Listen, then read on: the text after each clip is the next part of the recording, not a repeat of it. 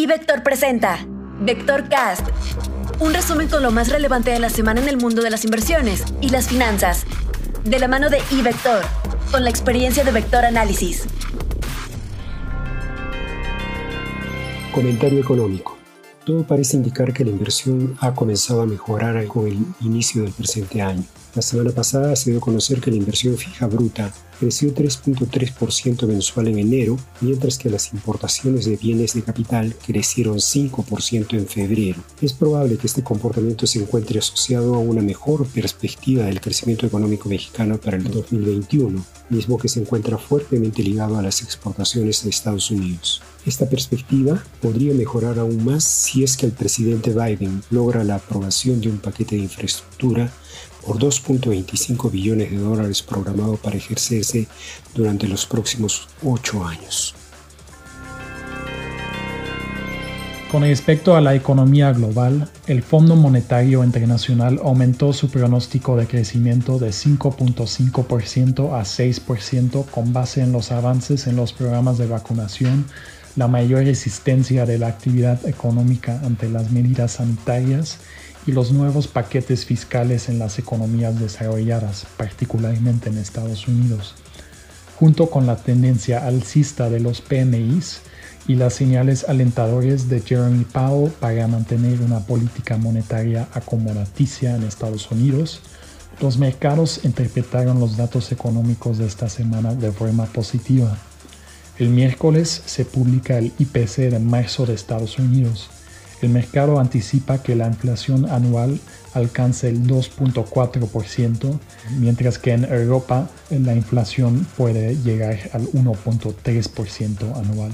Cabe destacar que marzo será el primero de varios meses con cifras de inflación elevadas debido a la base comparativa poco favorable del 2020. En lo que se refiere a la economía mexicana y después de una semana relevante en términos de inflación, política monetaria, producción industrial y demanda interna, el mercado se mantendrá atento a la publicación de la creación formal de empleo para el mes de marzo. Este indicador es uno de los más oportunos en términos de actividad económica para dicho periodo y guarda una correlación muy estrecha con el indicador global de actividad económica que se dará a conocer en unas semanas más. Análisis técnico.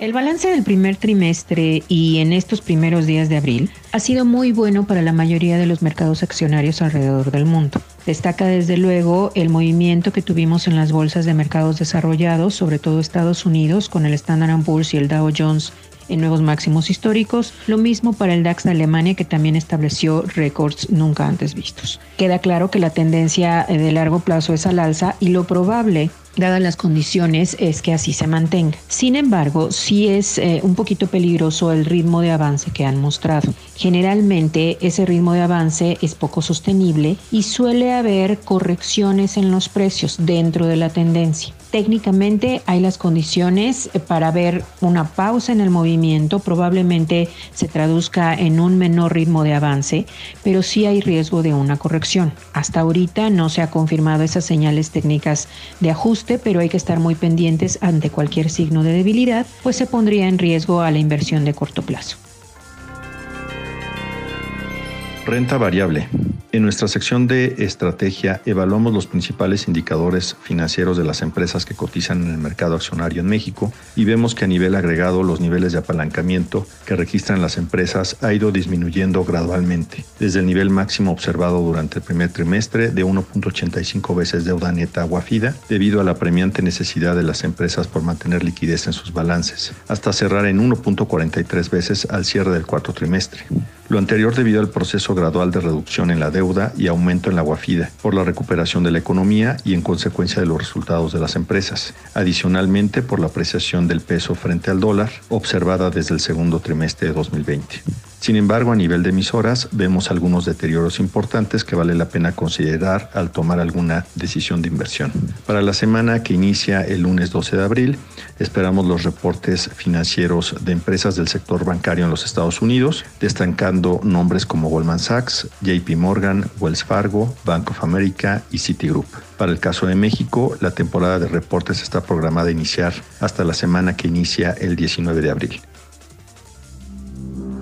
Informó para Vectorcast Rodolfo Navarrete, Arnes Severens, Luis Adrián Muñiz, Georgina Muñiz y Marco Montañez, quienes forman parte de nuestro equipo de Vector Análisis.